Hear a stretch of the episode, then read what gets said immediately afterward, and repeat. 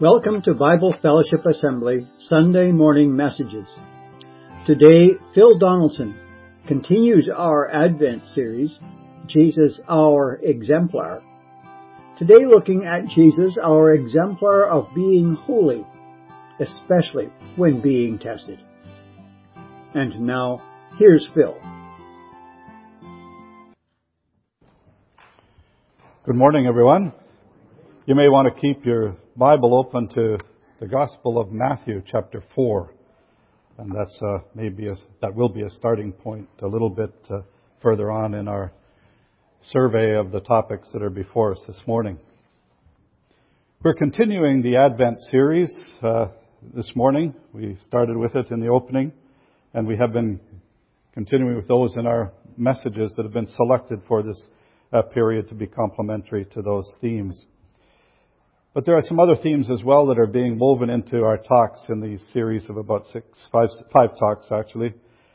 And they're these, how, how Jesus came as the demonstrator of who God is. The second one is how he led his disciples to know him and serve him through their relationship with him. And thirdly, to highlight the Christmas themes of holiness, peace, joy, love, and hope. Our brother Dave Jay started this series off uh, with speaking about and demonstrating to us who the twelve disciples were as an introduction to the discipleship part of our learnings together, and we're going to continue with that as well this morning. Carrie talked about how Jesus was and is our peace, and how he brought and brings peace to those who will turn to him and follow him. The title of this uh, consideration and study together is Jesus, our exemplar of being holy when tested. Just like to read a verse uh, to start this section off from Luke chapter one and verse thirty-five. The angel answered, "The Holy Spirit will come upon you, and the power of the Most High will overshadow you. So the Holy One to be born will be called the Son of God." The Lord guided me in this section to three different testing times for, for the Lord. They are very different situations. Each of them was very difficult uh, for him to deal with them, even as God's Son. The stories are well known, so we will not take a detailed look at them. And you may want to keep your Bibles open and follow the scripture references that I am providing as we go. We will focus on how Jesus was the example of his followers during these times of his t- testing, his troubles, his sorrows, his tribulations. I'm purposely using the term exemplar. The, the word example and exemplar are not synonymous, at least in my purposes this morning. An exemplar is one or something that is the perfect model for something that is being represented. And the exemplar is a kind of a step above an example Uh, to being the example. And that is what we're focusing on in our Lord this morning. We will also dig a little deeper into the stories as we've typically read them in the past to see how Jesus was trying to equip his onlookers, his disciples, and how were they to see and understand how they would uh, be being trained uh, when they face those kinds of difficulties and trials to serve the Lord with honor and glory as, as they go through these same kind of things. So the images before us are the three selections I've made from the Gospel of Matthew. The image on the left, of course, is Satan being tempted by the devil. The next slide will take us to the difficult times of testing when Jesus was in front of the scribes and Pharisees and high priests, all of those who were the religious leaders that were in place, in, in the place of leadership over his people. And that was another very difficult time of the uh, testing and trials of our Lord. As well, uh, I've chosen the one of those that I could have from very near the end of his relationship with them uh, in these uh, times of confrontation that these religious leaders brought upon him. And then the third one is the trials of Jesus when he was just about to go to the cross, and that, the sorrow and trouble that was in his soul, and how the disciples responded to uh, uh, this situation that they found themselves in. Before we dive into the holiness of Jesus, we need to see a little. I just want to take this word apart a little bit to help us understand this. I trust that this will be a start to your study of this aspect of it, and I stand corrected if I have uh, overblown the approaches that I'm taking uh, uh, with this uh, unpacking of what's going on here. The common use of the word today for holy, example from the book Webster's uh, dictionary, is dedicated or consecrated to God or a religious purpose or sacred. Now that definition works a lot of the time, but when we talk about the holiness of God, what does that mean? Because the holiness as described uh, in the definition refers to people with respect to God or religion and so on. So what does it mean when God says, I am holy? In all that's before us this morning, we will all feel humbled and uh, insecure as we try and look into these things.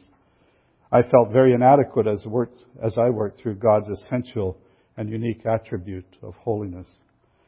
I trust, though, that this will help us grow closer to Him as we study this together and grow as His disciples as a result. As is often the case, the first time the word is used in Scripture is useful for understanding its its usefulness or its use, usage throughout the rest of Scripture. And I found that to be true for this word. The Bible begins with God created the heavens and the earth, and continued uh, uh, as His uh, support of those and His keeping them up uh, uh, in all the things that He has made. This to me is a clear assertion that God is separate from all He made. He is God, and He made these things that are separate from Him. When we come to the first word, use of that word, uh, it's later in the chapters of Genesis, where we note that uh, that uh, God set aside a day to be holy unto Him. So God set the seventh day apart so that uh, It w- people would remember that day and remember Him in His creation uh, and so on. And we don't have time to elaborate more on that. The, so what does God being holy mean? God is separate from His creation. He dedicated a day as an ex- explanation of that, that He is separate from the things that He had made, and He wants us to remember Him through the things that He made and take time to do that. Now God set man apart from within creation to be in relationship with Himself uh, with with purpose. And God, further in Genesis, created man, and man was separate from the other parts of creation. So He was making them as distinct and separate. They were holy relative to all that else was around.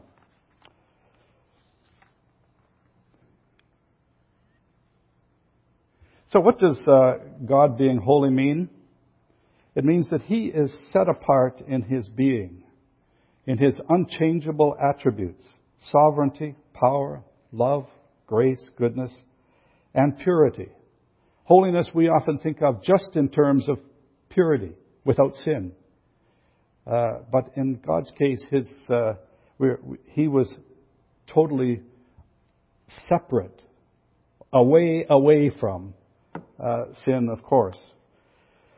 Uh, God is set apart in His purposes. He's set apart in His relationships He calls uh, people uh, into. So just we, we could spend all kinds of time on that, but I just wanted to try and set the stage for what does God being holy mean.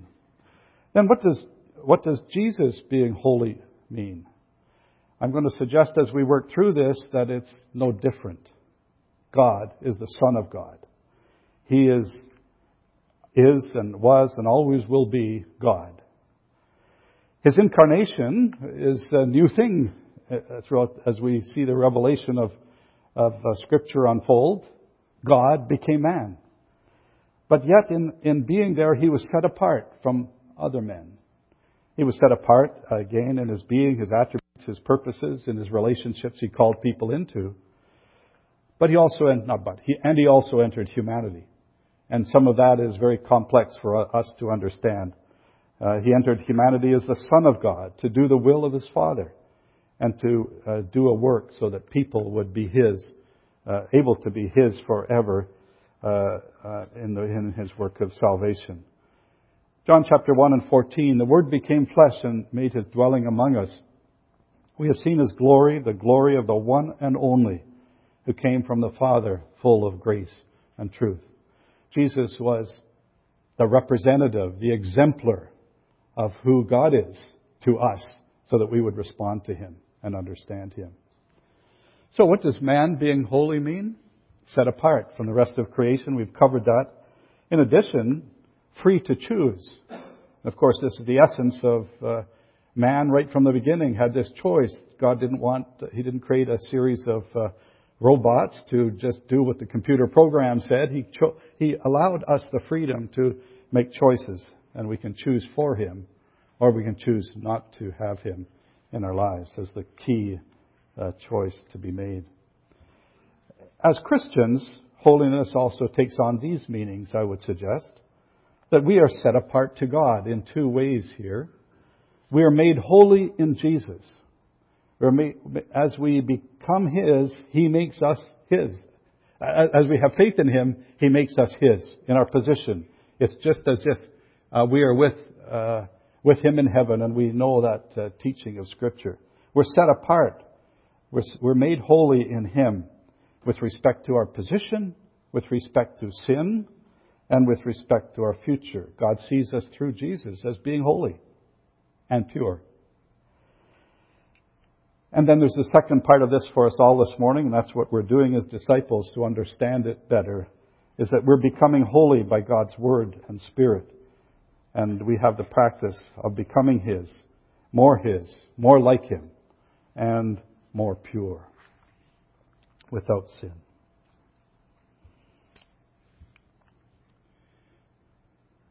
Sorry? Okay.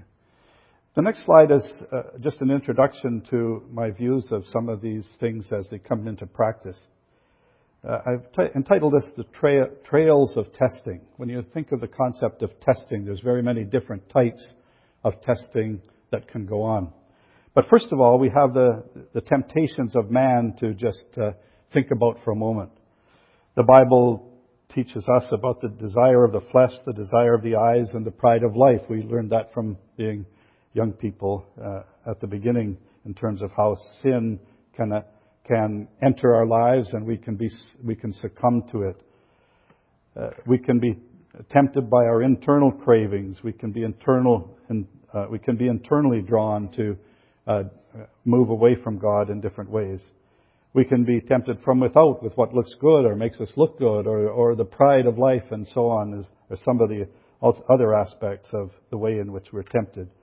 And also from without, evil forces, of course, that are active in, in the world, and uh, we will come to that one as it affected our Lord in a few moments.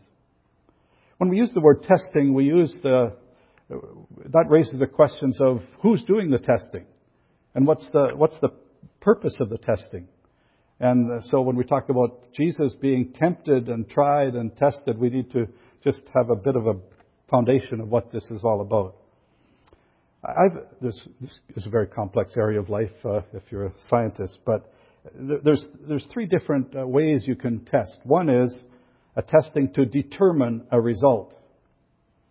A second type of testing is how to assess a current state to know where improvement is in order. And then there's a third one, to prove to others the result. So uh I just want us to have a brief look at that, and I'm going to ask my brother Stan if I can find my channel changer here. The type of testing that I, I think is before us with the Lord is this, that he was te- being tested to demonstrate who God is. He was being tested to determine, uh, to let others know who it was that was before him. Uh, I know this is a big argument in a lot of theological circles, and we've had these debates at B F A in the past. I'm giving my view of it, and I'm not trying to draw us back into that definition. I'm trying to use it to see how the disciples were learning from watching the Son of God behave in times of trials and testing. Uh, Stan, could you uh, help us with this illustration? I did a lot of work in my career, and there's some other in mining and other sciences that have done the same type of thing. Spent a lot of time looking for metals in the in the surface of the earth. I just woke Roy up, by the way. He's paying close attention now. The next step was to determine what its quality was, to determine whether it was economic to mine it. You can start handing it around. Stan's going to bring you some examples of what I'm talking about. Another step was to determine in a laboratory what the impurities were. And think about that word impurity in our, as applied to our lives today. The impurities need to be identified because they had to be eliminated uh, in, in further processing to, be, to have a pure product at the end. I'm sending around a sample of uh, chalcopyrite, which is has uh, the word copper buried in it, but it also had iron. You'll also see it. It's the big shiny one, and iron and sulfur, all a part of that. And we painted it to look nice and bright for the guy's poor sight, I guess. uh, so that's one example. The other one is an example of of uh, gold. Uh, it was, pro- oh, I shouldn't say this on tape, but it probably came from a mine by someone. Uh, and uh, it has a long history in our family, actually, but that's another story. But you'll see in it some pure, fairly pure gold in a in a matrix, uh, if I can use that word, rather, in, with silica. And then finally, I didn't have any pure gold samples in uh, in their ninety-nine point nine nine percent purity, so I, I have an example of pure silver. I just want you to implant these models in your mind, that we start off with something very impure. We have to dispose of the impurities and get rid of them, and we have to then end up with a pure product uh, for our use and to be able to prove and develop that and let others see that. So that's the type of testing, the third type that is in view about the Son of God as we go through these stories. When God the Father spoke of Jesus at the beginning of his ministry, just after his baptism, he said, "As soon as Jesus was baptized, he went up out of the water. At that moment, heaven was opened, and he saw the Spirit of God descending like a dove and lighting on him. And a voice from heaven said, 'This is my Son, whom I love. With him I am well pleased.'" He, God the Father started his public ministry with giving the purpose of his coming in very short form to demonstrate who God is. And that's uh, what the, this kind of testing is about. It's it's uh, like the father who is testing uh, his son driving their new, brand new family vehicle to see if he could be trusted. Is that the type of testing we're talking about? I know. We're testing to for him to take him to the driver's uh, education center and uh, show them that he is capable of doing what he's claimed to be able to do, kind of thing. Jesus in, is the one who is pure gold in himself. And he was there to demonstrate who he was, to demonstrate to people that he is truly the Holy Son of God. So we have three stories before us. Uh, the first one is the tempting by the devil. Second one is the rejection by the leadership of Israel. And the third is suffering towards Calvary. And you have the Bible chapters there as we move through these different examples. I know we're dealing with three different things when I'm telling these stories, but we're really fo- going to focus not on the details of the stories. I assume you know them. And we're going to look at the learnings of the disciples uh, as they had the Son of God in front of them going through these very difficult periods in his life. Bear in mind that I've chosen three. You could have chosen very different ones. But I tried to choose ones that the Lord just lifted off the pages to me as real, real difficult times for the Son of God to be here with the people he had created and seeing how they behaved and how he's trying to move his disciples in particular directions while he was here. You know the story about the temptations of Satan uh, on the, on the mountain. This was very soon into Jesus' public ministry, as we understand from the sequence of Scripture. And I want to just point out at the beginning of this story that it was the Holy Spirit who led Jesus into the wilderness. And that's the very first learning that we have to have. Jesus is not tempting us, but he does allow things into our lives for his purposes to grow us to be more like him. And he, it's the Spirit of God who is always with us, wherever we end up, end up in our situations or in our own trials and temptations, is the Holy Spirit who is with us to guide us and to help us through these times that he has allowed in our lives. It's easy to say those things. I know it's not easy uh, to live in the middle of them, uh, of all of, of all of its various various ways and times. So in the first test, the test really is from the, the devil to say, will Jesus use his power to meet his own needs? He was in the desert for forty days without food and fasting, and he was in a very weak physical condition as man.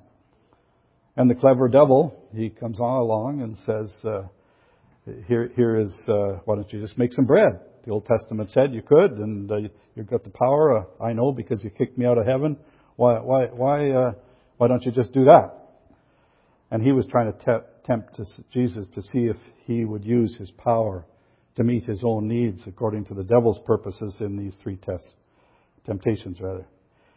But we note that Jesus did not turn away. I didn't take one step away, rather. He referred to the Word of God. He was equipped with the Word of God. And he used the wisdom of God in the situation to turn the devil aside in this first temptation out, out somewhere in the desert. And the second test, oh, sorry. In, in the, oh no, now do I go back? Yeah, test two. The second question before the Lord was, will Je- or before the devil was, will Jesus use his power to win people to himself? I puzzled over this a little bit, but notice that uh, the location is important here. The devil brought him uh, to Jerusalem, and Jerusalem wasn't an isolated place where there are no people like in the desert. But here now, he's tempting the devil to use his power as some magic trick to uh, draw people to himself. And Satan is cleverly using this way of testing him. And uh, Jesus again refused to take a step of succumbing to the worldview on how to get and maintain power. And as disciples, we need to remember to remember who is placing something in our path, but always be guided by the Word we continue to put into our minds and hearts so that the, the Spirit of God, when we come to these situations, Will, will help us to be guided by His Word and uh, uh, the, uh, all that the Spirit can use in us in those times of trials. The, the third uh, test, speeding a little bit for the sake of time, uh, this is the ultimate situation that Satan is after. He wants Jesus to succumb to him and, and let Satan be the ruler and he be the subordinate. And so the question is, who is to be worshipped? And Jesus now is quoting Scripture to him again, but he also confronts him directly. There's no winning him over to God. There's no nothing in Satan that is going to turn to him and worship him, but he tells him to do so. And then he uh, he says, uh, uh, "Away from me, Satan," and ends this con- this conversation and these temptations.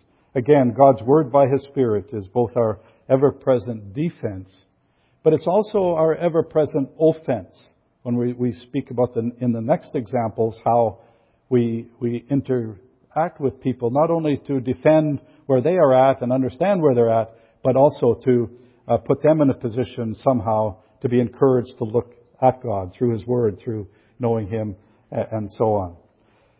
So we'll come to the second story then.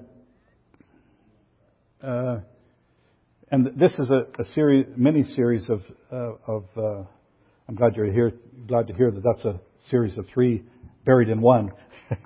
We will move through them uh, quickly, but they are all a, a very uh, in, a last attempt to entrap Jesus, so that they not that they would win an argument with him, but that they would find a trap that, that would allow them to bring him to court and have him silenced and perhaps put to death. So we have all of the big religious guns coming out facing Jesus. And I just want you to think for a moment about those interchanges at this point and say, this must have been a deep sorrow for the Lord. These were the high priests, the priests, the Sadducees, the rabbis, the scribes, and the whole leadership of his people that are coming against him to entrap him and to take him away from uh, what what uh, his his he was trying to do. It, it must have been so large in his heart as he went through these these situations. So they pull out their big guns, and there's three three three groups here. First of all, now this is not a pointer, is it? I'm probably changing slides. The chief priests, the, the Pharisees, the disciples, and the Herodians. So that's the first group. The second group that come to him in the same setting are the Sadducees. And the Pharisees then, seeing how, how poorly it's going with the others, brings out their legal expert. And we have these stories. And, and you know the stories. The first one uh, went to the heart of the matter, money. And uh, remember, they were trying to trap Jesus into what why would he not pay or not pay the tax? And Jesus said to them, whose portrait is on this coin? I think uh, Stan's given the message up there as he's going around. uh, and uh, they replied, Caesar. And Jesus said, give to Caesar what is Caesar's and give to God what is God. Here are the lessons I think that I learned from this. First of all, we need to know, like Jesus, who is in before us in this particular situation. And we need to learn what that situation is all about. It's very important for us to know who it is we're talking to. And not just necessarily dive into the gospel without a sense of the context of how this person can be brought from what they know and where they are now into uh, where they could be if they devoted their lives uh, to God. And that's the second point. Deal with them from where they are. And then as we do that, to even sometimes step away and take the time to do this, to rely on the wisdom of God, how to bring them to God by His Spirit at the time or at a sequential time uh, when we can, when we can do this. Now, in these cases, that's not so relevant because Jesus knows these hearts are very far away from Him. But you notice how the disciples would observe, how He dealt with them, and how we can and learn uh, from that as well. The, the second uh, onslaught against the Lord was the chief priest, the Pharisees, is it, or did I miss this? The Sadducees. The, uh, the Sadducees were the next group, uh, and uh, they were trying to confuse the Lord. They were trying to con- trying to confuse the Lord about the nature of what will happen in heaven when the, these marriage relationships were all messed up and uh, many partners involved and so on. You know the story. But Jesus uh, said something uh, just so powerful. You are in error because you do not know the Scriptures or the power of God. And he goes on and elaborates. God is not the God of the dead, but of the living. I just want to pause there and just say, listen and think about what Jesus is saying. He's say, telling them that their hearts before God are as good as dead. You're dead in your sins. You're dead, dead in eternity if you do not uh, turn to God. And uh, so he bypasses their whole argument from the law and goes directly to the heart of the matter. Have you accepted the Lord, me? Or will you accept me, uh, yea or nay? And they were astonished at his teaching. And again, the same principles for us come from this story. We need to find ways to inject the truth in people's lives as they are, and determine if they are indeed seekers, to try and help them somehow along that path. And there are all kinds of details about how, how we do that as Christians. We, and we need to equip ourselves to know the Word of God, but not only the Word of God. He told them, you, you know the Word of God, but you don't know the power of God.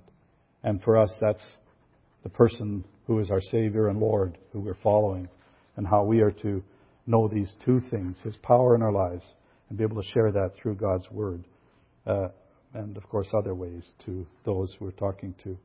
And then they bring out the big gun, the lawyer.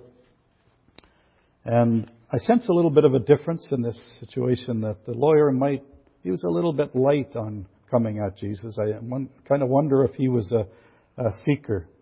The law that he, the question he brought up, which is the greatest commandment of the law? And Jesus uh, gave, gave him an answer here. He says, uh, this is really what it's about. Love God. You love God with all your heart, soul, mind, and strength, and love your neighbor as yourself. I suspect in some of the other examples in Scripture, the second part of that law was a big stumbling block for him, and he walked away without further legal advice.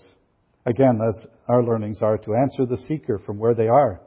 They were they were scholars of the law, so Jesus quoted the law. If we're before someone who doesn't know the Bible even exists, we have different kinds of challenges, how to bring them to uh, to God in ways that will bring them to uh, be, be attracted to become seekers of Him. And uh, again, by God's Word and power through His Spirit. The third uh examples is, I'm probably not doing well on these slides, a suffering towards Calvary, the, the last of the three stories. And this must have been a really difficult time for Jesus. We see him, uh, first of all, gently taking the disciples from to prayer in, in the garden, and, and then uh, to the Mount of Olives, and then to the garden. And uh, reminding them that this is, the, he had tried to prepare them for this beforehand as well. Uh, this is the night where I'll be, I will be stricken down and you will be scattered. But after I'm raised, I will go ahead of you to Galilee. Of course, Peter says, not me, Lord. And all the others agreed with him. I will, will not let you down, Lord. And at this point, Jesus corrects Peter and the others and says to Peter, you will deny me three times. And implicit in it was the others will be uh, uh, also abandoning the Lord in just minutes from this time. And uh, that's the summary of the story. Then Jesus took his disciples to Gethsemane to pray, and he asked them to keep watch with me. And Jesus' sorrows and dis- troubles are dis- described, and we, we can't enter in our hearts and minds into his life at that point. I, I see this as the, apart from the cross itself, this was a very, very difficult time for him. Of course, there were also his trials before the officials later on as well. But I selected this one to just note Jesus' sorrows and trouble. My soul is overwhelmed to death. Sweat was, uh, good Doctor Luke said, the sweat was pouring out of him like blood flow. And he was fervently praying that this cup would be taken from him. And he had asked the disciples to watch with him and pray. And where? What are they doing? We know the story well. They fell fast asleep. His disciples did not watch with him. They slept in spite of three times calling them to be with him through his trials and tribulations. And uh, I guess the lessons here for us are, are how the Lord prepares us in advance for the things that are to come. And how he also, when things do come, that he's there with us. He goes before us to Galilee. He's there uh, to be with us when we're in the middle of trials and temptations.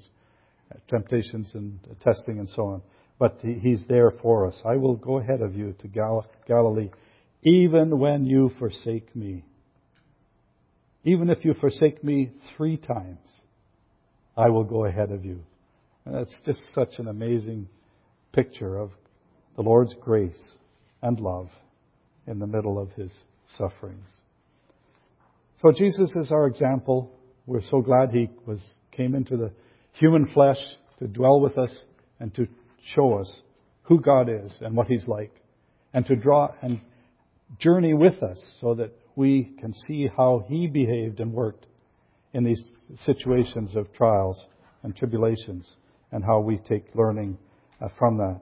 He is with us every moment, seeking all to come to him, uh, seeking to help us through those situations, but also to be positive towards others who who might come to know him, even in our most difficult times.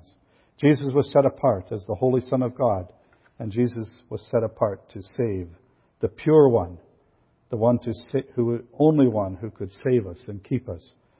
Uh, and he did that work, completed it on the work of Calvary by his love and grace.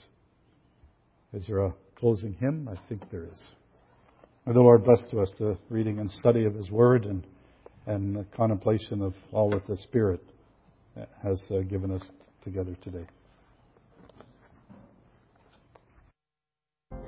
As we go farther, uh, farther from this place, may you help us in our travels, in our journeys, in our testings to uh, find the one who is pure and holy. In his name we pray. Amen.